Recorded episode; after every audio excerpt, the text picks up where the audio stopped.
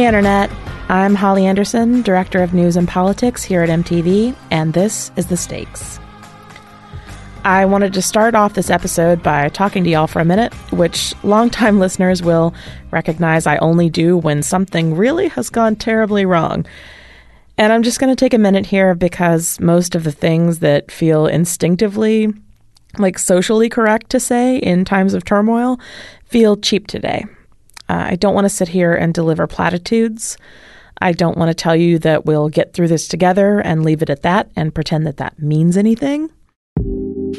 So, this week's show is an offering to you, our listeners, and a tribute to our guests who, all in their own way, work towards a more just world.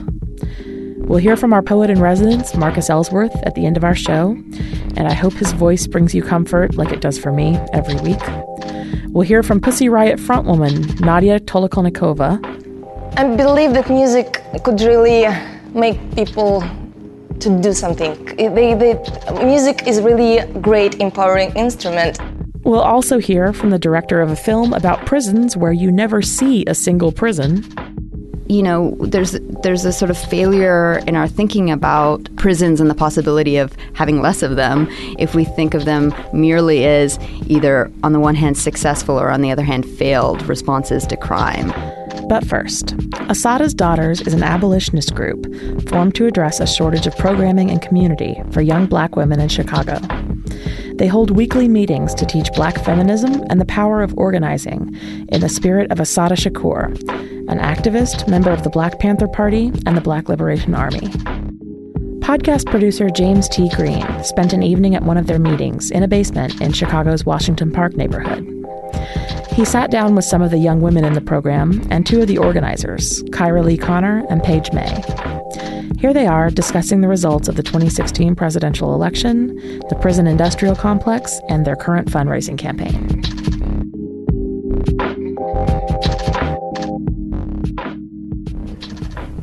Okay. Um, cool. So we can open with, I guess, like five words of just how you're feeling right now. okay. I know there's probably like a billion words you can say, so that's why I was like, let's five words of like, if you could. Trump is president. This sucks. okay. Right. Do they have to make sense like in a sentence? Because no, mine's just like just five words. All over the They can be five words or associations, anything. Trying to get through week. I hate America so much. That's real. White supremacy for years. It's ugly head. Making that one word. Compound word. Some people need real bass slaps.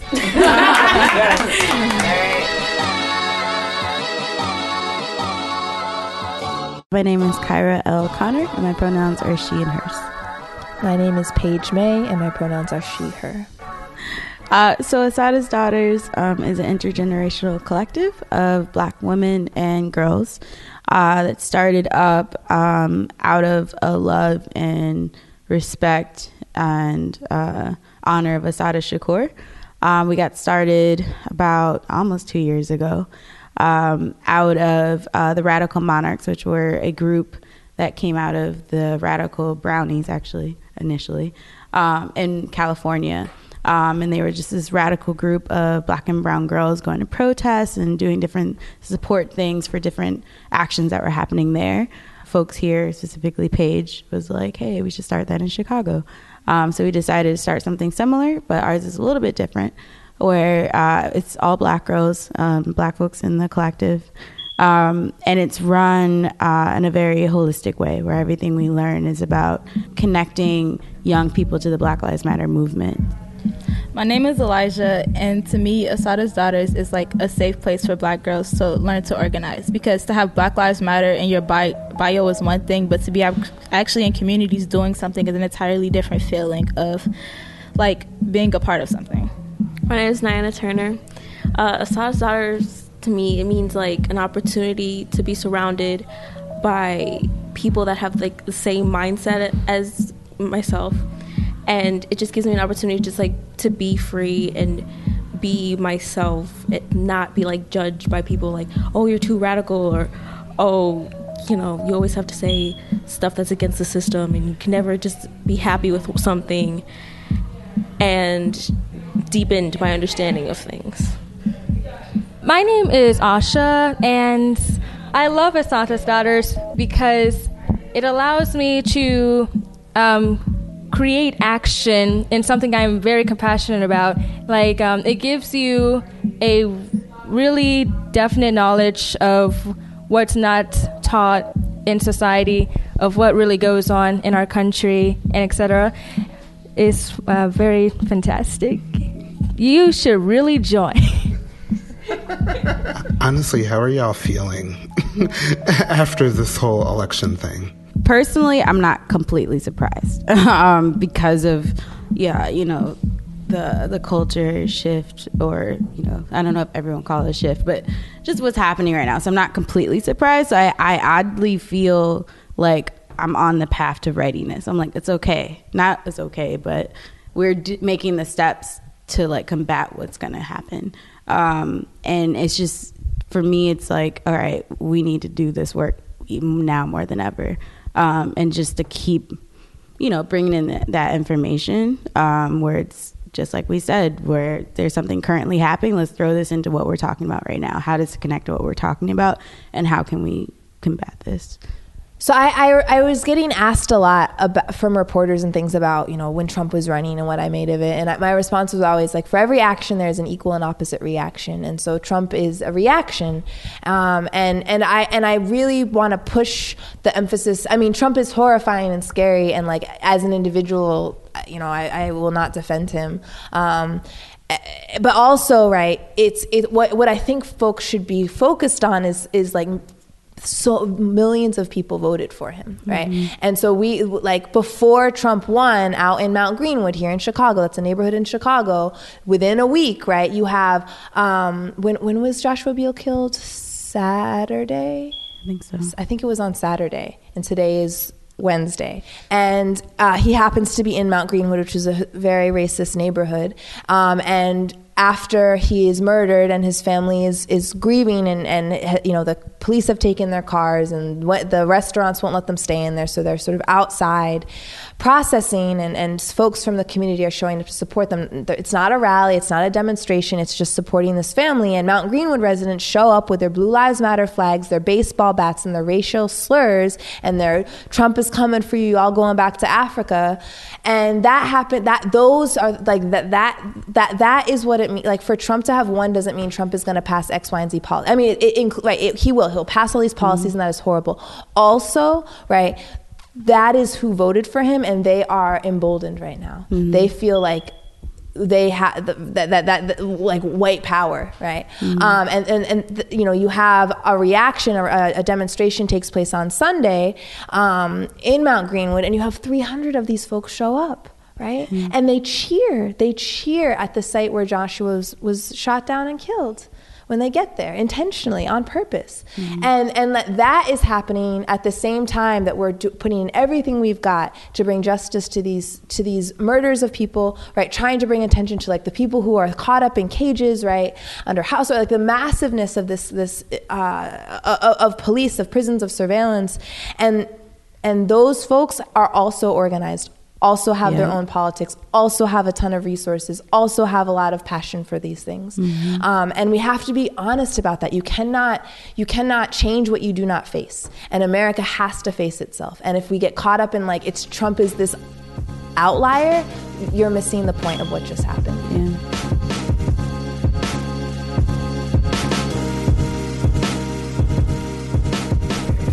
What do we talk about when we talk about what the prison industrial complex is at its heart? Control. It's about control. Okay, prisons are spaces of control. PIC is absolutely dependent on surveillance, on COINTELPRO, right? Surveillance not just to watch to know what's going on, but to manipulate you. So does that make sense? It just so happened that, like today during the lesson plan, you happen to be talking about um, PIC, the prison industrial complex. So I'm curious of like how you see Assata's daughter's role in fighting against that. it's interesting because I came up in organizing through organizing against prisons, specifically through supporting LGBTQ prisoners. And um, I remember a moment of being like, we, we aren't talking about the police though, and they're like the gatekeepers to this, right? And now I feel like my whole world is focused on the police. And in fact, it's all of those things, right? And so as abolitionists, you know, we're, we're seeking to build up a world where we don't have police, where we don't have prisons, uh, because we don't think those are the things that keep us safe. The work that we're doing right now, we're teaching the prison industrial con- complex, starting with co- colonization and, st- and and moving into slavery, looking at the the evolution of the slave codes, the black codes, to lynch laws, to to Jim Crow, right? All the way up through, we're gonna, we just talked about COINTELPRO and the Black pa- Civil Rights Movement and Black Power Movement, and we'll be going into talking about the war on terror and the war on drugs. And we do this because you see co- black people calling for abolition time and time and time Mhm. again. A prison is not defined by the bars, right? A prison is defined by a relationship of power or uh, uh, uh, uh, the presence of a kind of, of control. To me, to be truly an abolitionist is to say fuck all that stuff, but also I'm willing to think about all of these other things and work through that part too. My name is Sadia, and Assata's Daughters means to me just an outlet to express myself, and it gives me further understanding and things that I've been taught already or things that I've been growing up knowing. It's just a further, you know, further evidence of what I already know. My name's Anna McCullum, and Assata's Daughters means to me resistance, I believe. Well, I know. Um, I believe that, like, Assata's Daughters proves that us women alone, African American women, can be ourselves and live on our own, and we can create a space where we can love each other and support each other. Yeah. a lot of times, um, like women, especially black, queer, and trans folks, they're left out of the conversation about like incarceration and over policing. So, how do you think society can make a shift? I mean, one easy one is to know their names. That's step one. Um, something I had to like be like, well, I don't know these names. And Paige does this thing where she's like, raise your hand if you know the names of five, you know, queer women or five trans women that were killed. And I'm like, what? And that was my moment of like, I need to check myself. But that's like, uh, you know, definitely a first step. So exactly. So we, we, we you learn and we say their names over and over and over and over again. Um, and, and it's hard because you have you have to meet people where they're at, right? And the reality is is, is that we are not just up against uh, against racism, right? That's not the only thing that we're experiencing. In fact, racism is shaped through and birthed through sexism as well, right? They, they, they uh, uh, and and those things have a deep relationship, and I think we have to name that. It's we're not just it's not we're bringing like bringing in folks who are marginalized, right? Saying the names of people whose names are not said is not about. Um, it's not. I, I, I get the sense that people think it's like basic or something. It's like, no, really though, you are not free until all of us are free. Like that, it's never going to happen, right? Mike Brown had a mother who's grieving, who is still alive and living with that murder every single day. Ronnie Man had daughters, right? Like there are, like it doesn't just affect those folks, and women are being killed, and we're being locked mm. up faster than any other demographic, women of color, right? Right. So it's it's like both that that these things are are they they are happening to us directly, and we have all women have always had to bear the brunt of of dealing with the mess that the state leaves mm-hmm. us with, right? And so, I'm, uh, abolition to me is about abolish. It's not, it's uh, you abolish. In order to abolish police, you have to abolish the line, right? And in order to abolish the line, you have to, to accept there are lines in this society, and you cannot ignore what's on the other side, because what happens to them if you just want to be selfish about it, you don't care about these. It's gonna come and bite you in the ass too. Um, yeah.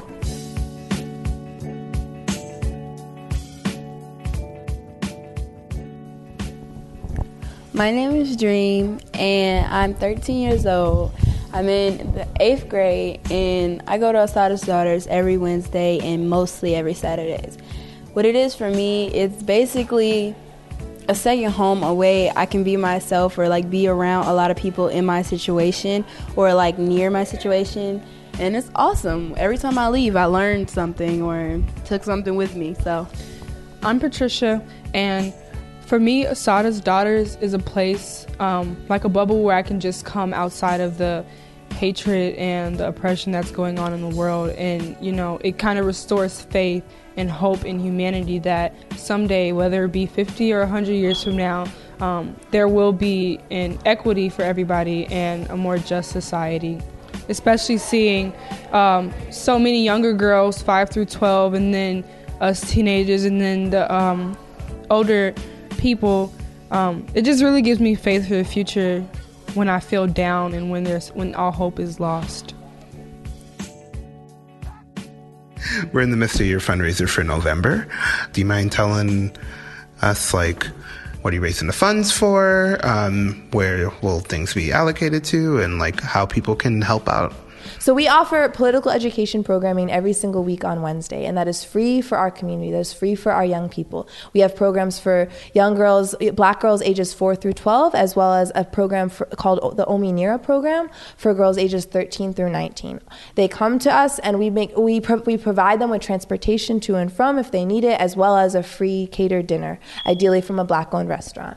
Um, while they're here, all of the curriculum, all of the materials we're having to provide, and all of that costs money. And then we also have monthly field trips where we're trying to take our young folks. Like this Saturday, we'll be going to the Pullman Porter Museum. Last weekend, we went to a pumpkin festival so that they could get pumpkins and enjoy the fall, right? um, and uh, again, all of that we're, we're, having to pay for buses, for, uh, we're having to pay our teens stipends, things like that. Um, also, we engage in a lot of direct action, and those things, again, they cost a lot of money. We have to pay for the um, banners, the, the, banners for the paint, for mm-hmm. the the chains, for the locks, mm-hmm. for the ladders. Right? It's easy for an action to cost three thousand dollars, and that mm-hmm. doesn't include bail if we need it. So all these things add up, and so twenty thousand dollars will cover us for the first quarter of the year. And so we're really trying. We, we believe in community. We we try really hard to not depend on grants, and we're really lucky to have a space that is given to us for free right now. However, we're growing out of it way too quickly. Today's program we were in the back room of a basement, a very tiny, cramped room on a very dirty floor, surrounded by boxes and a very loud vacuum thing of sawdust. I don't really know what that was. yeah. If we have our, if we have enough money, we can start to rent out a place in Washington Park and have our own space that we can leave our supplies in. Right, that is big enough for us. Well, thank you for taking time to sit down with me. Thank you. Yeah, thank yeah. you. That was podcast producer James T. Green speaking with Kyra Lee Connor and Paige May of Assata's Daughters. To learn more about their work and donate to their fundraiser, check out assatasdaughters.org. This piece featured music by Ryan Little.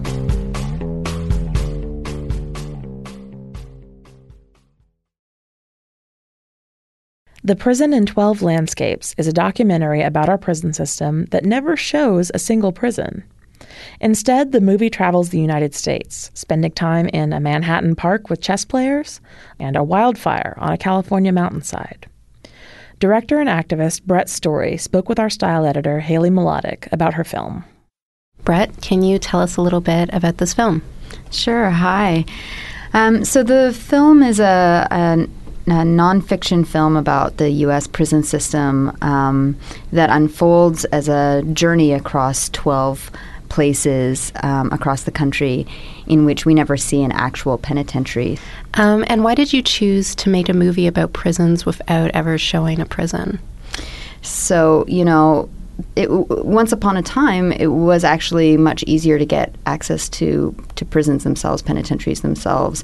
Um, they were closer to where people live, they were in cities, um, but also just more open to researchers and to journalists and to filmmakers. Not completely open, but one could at least um, make a case for getting inside and doing um, documentary work of some kind and and that's really not the case anymore. And I was kind of interested in in this problem that on one hand should be a dilemma for filmmakers or would be a dilemma for someone who who is thinking about um, doing moving image work um, and, and thinking about it actually as an opportunity to do something different. And was really you know kind of interested in the relationship between um, how how people think about something when it's organized in such a way that we can't see it. Mm-hmm. So again, prisons at the same time as they've gotten bigger and bigger are actually harder to access. They're built further away.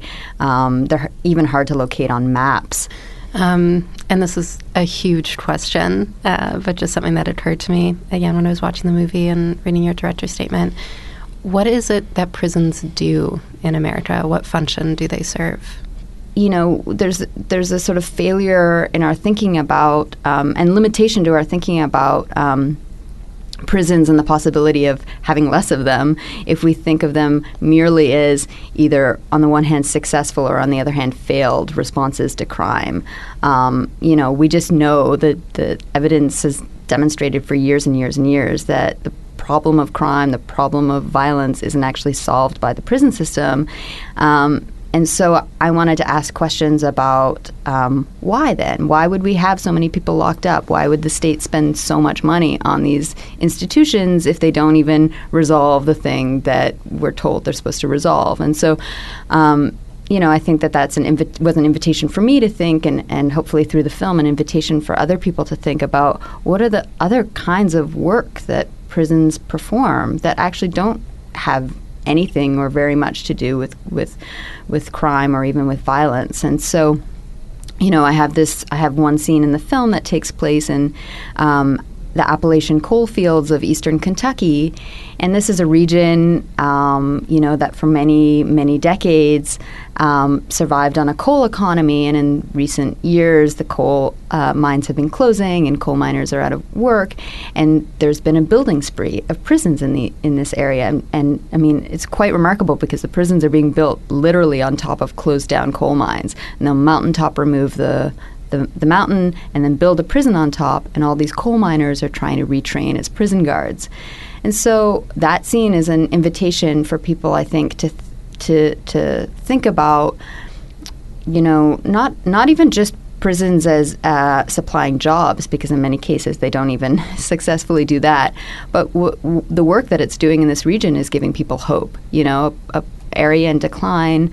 Um, that is trying to where people are trying to think of futurity for themselves. And and in this place the work that prisons perform is to give people an idea of the future. And i think that that's i mean it's sort of devastating that that is how people have to think about their own um, survival materially and even kind of psychically um, is through the lens of oh the hope that maybe a prison will come to their town and and save their town from devastation yeah.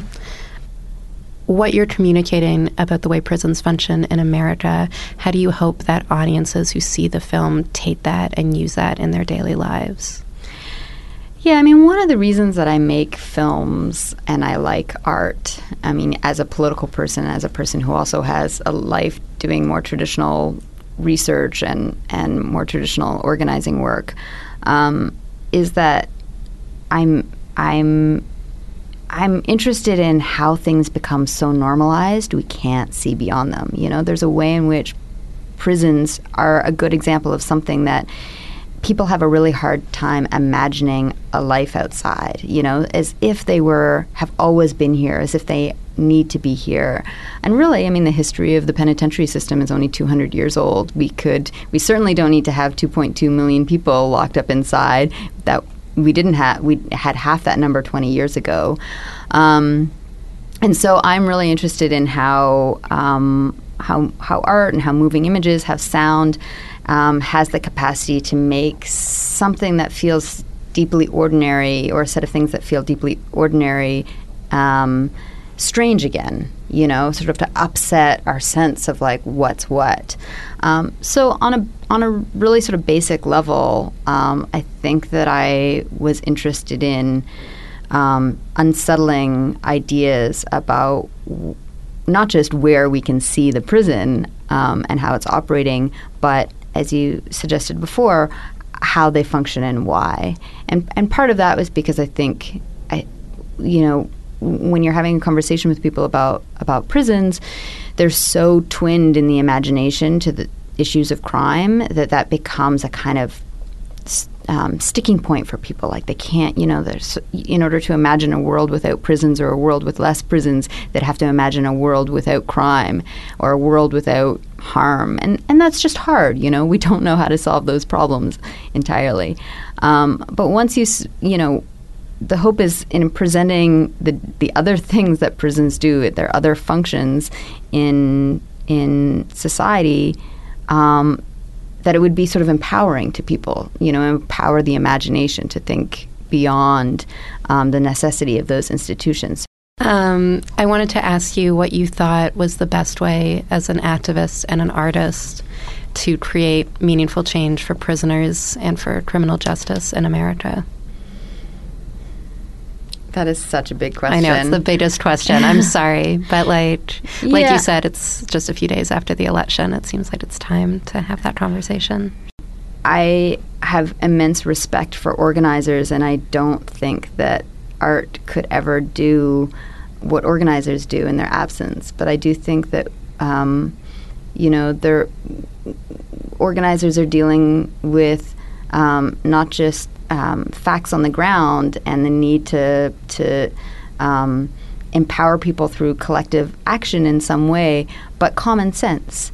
And you know, one of the most dangerous things I think about, personally think about the Donald Trump victory is the way in which it legitimates ways of thinking um, and certain kinds of common sense that are, are really, really scary and, and tangibly dangerous for certain people. Um, you know, so I, I'm sort of skirting the question because it's it's so it's so big and so hard. But I do think that we, in general, need um, different kinds of strategies, including what art provides. And I think one of the things that art provides is a intervention into not just the space of thinking and not just the space of feeling, but where those things come together, the sort of think feel space um, of being alive, and um, and again, sort of unsubtle ideas about why things are the way they are, how they could be different, um, our relationship to others, and also to help us feel less alone. You know, I, people will often ask me if I've shown this film to people on the inside and I'll say, well, I didn't make it for people on the inside. You know, it, the film doesn't tell people who have been incarcerated or the people who um, love them anything that they don't already know. It ho- it, it's really designed to um, suggest to people that think they have no relationship to the prison system that they in fact do, and that their lives are implicated in all sorts of ways, and they're responsible in all sorts of ways. Um, but I do also think that it's terribly important to um, to organize against abandonment. You know, um, and there's a way in which prisons are themselves not just a space of disappearance, but a space of abandonment. You know, a, a banishment. Um, we've just sort of mopped up social problems, uh, including problems of of uh, political unrest. Um, and unemployment and also mental illness, all sorts of issues, and put people in these dis- disappeared and banished spaces. And I think it's terribly important for us on the outside to m- to make sure people on the inside don't feel abandoned, don't feel alone. To remind them that people on the outside consider them, you know, as they are, part of our social world. Um, and sort of refuse the kind of ideas, um, like the idea of the criminal, that legitimate their abandonment. Brett, thank you so much for coming in to talk with us. Uh, how can people find your movie? For a complete list of where and when the film might be coming to your town or city, you can go to the website, which is www.prisonlandscapes.com, and it will also be broadcast on um, PBS's Independent Lens in um, the spring of 2017. That was MTV's Haley Mlotek speaking with Brett Story, director of The Prison in 12 Landscapes.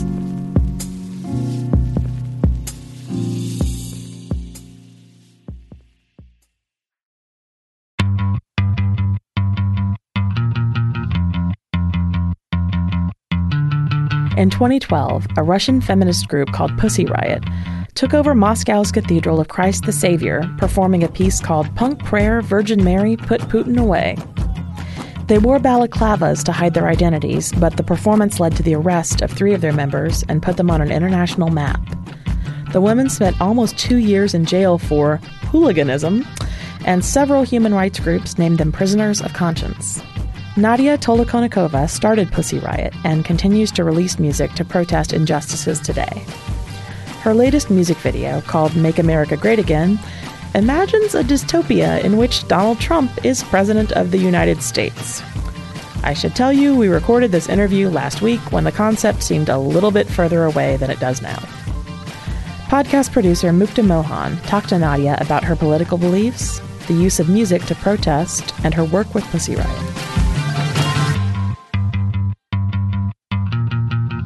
Nadya, thanks for being here.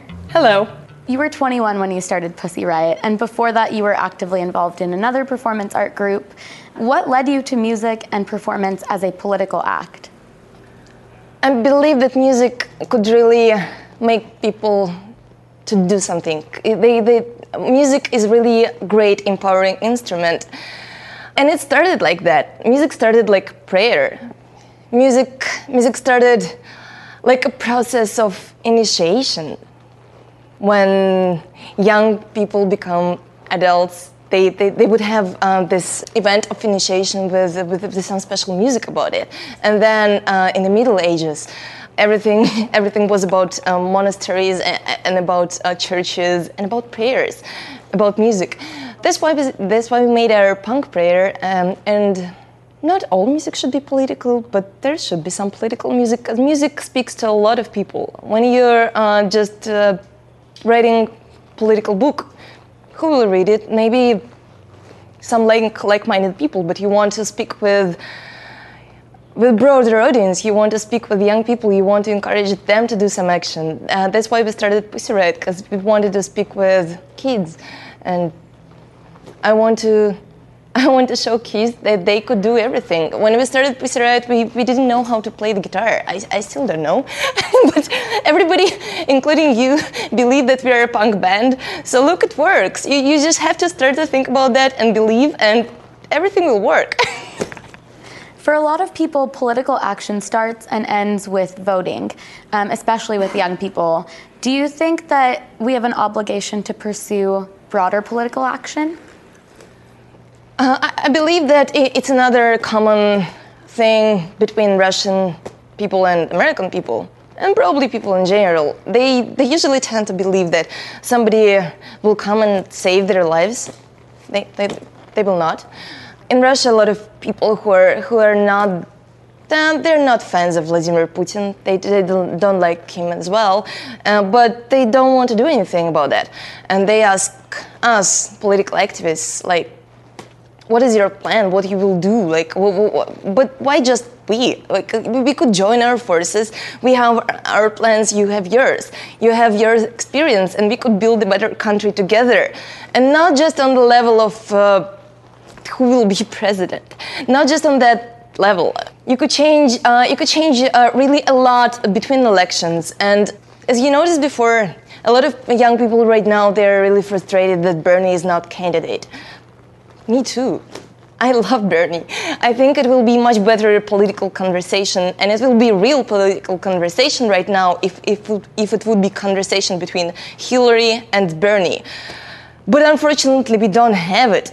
And if we will not work on achieving this level of conversation for the next four years, who knows, like, who, like, what motherfucker will come the next time because who could who could predict that Donald Trump will be candidate? Nobody. I mean, we should work to pre- prevent ourselves from this kind of shit. so you actually served jail time as a prisoner of conscience because of the punk prayer action, um, and that put you on an international map. Is anonymity still important to you for future actions, or do you think that there's a benefit to being known now? Uh, unfortunately, our government uh, made my face known. It, it was really hard to keep my mask in uh, prison. Uh, it, actually, it was it was impossible because uh, when the, you enter the prison, they look everywhere. They look in your mouth, in your ass, in your vagina, and you couldn't really keep this mask on. So right now, I, I, would love, if, if not that time in prison, if I would not be forced to release my identity, I would still do anonymous actions because I believe in the power of anonymity. And a lot of people who in Pussy Riot who still has this pleasure to be anonymous, they they they enjoy this pleasure. But I, I just have to deal with what I have. So, I mean, if I will put a mask right now on myself, it will be quite. Mean, it will be. It will be like coquettish. they, they, they, you, you know who I am, so that's why I have to speak with you with my open face. But I will encourage people around me to use anonymity because it's a great tool. Um, how has Pussy Riot evolved within the past few years? Uh, in the past few years, we worked a lot on creating um, media outlet. Strangely, a lot of people from Pussy Riot took part in creating, in the process of creating this independent voice in modern Russia. It is called Media Zona. We have our own media, uh, 20 journalists works there. So for the last two years, mostly we, we spent our time on that.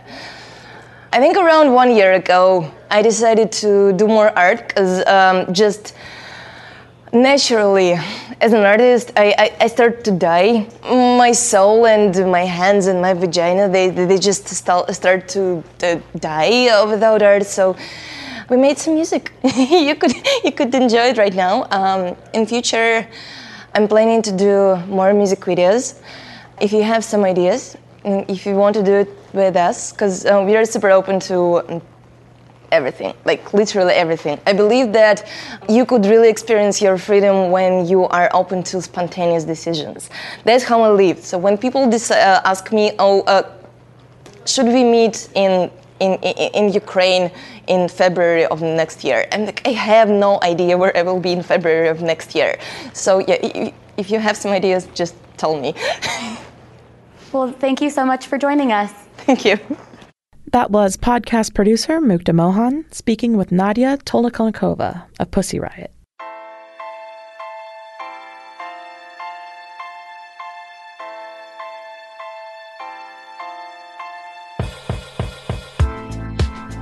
Finally, let's return as we so often do to Marcus Ellsworth, our poet in residence. He was in New York City to help us cover election night and read us his poem Over My Shoulder. We've asked him to share it with our audience here. I hope it brings you some peace.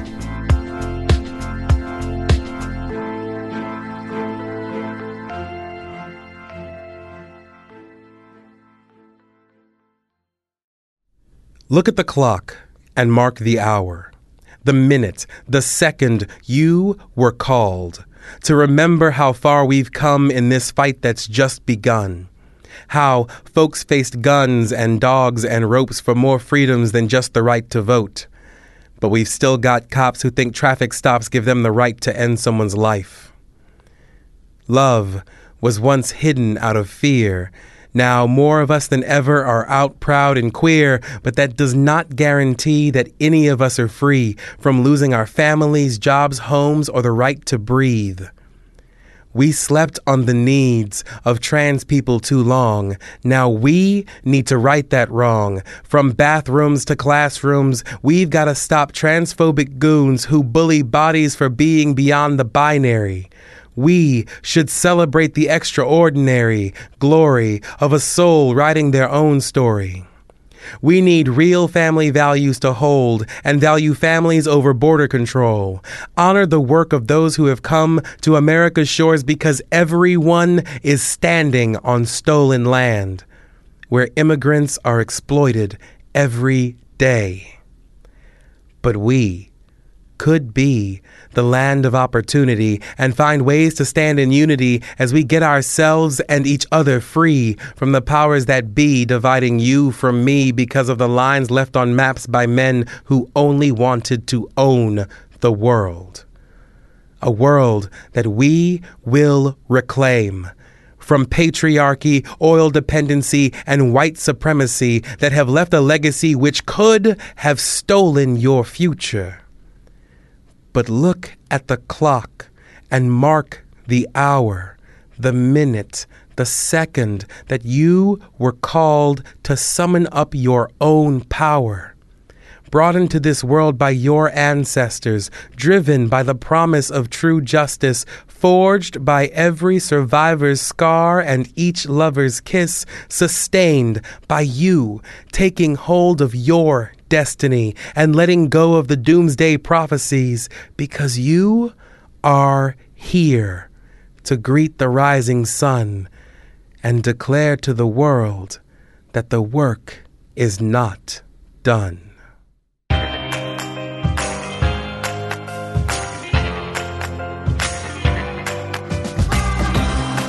That was Marcus Ellsworth. I'm Holly Anderson, and those were the stakes.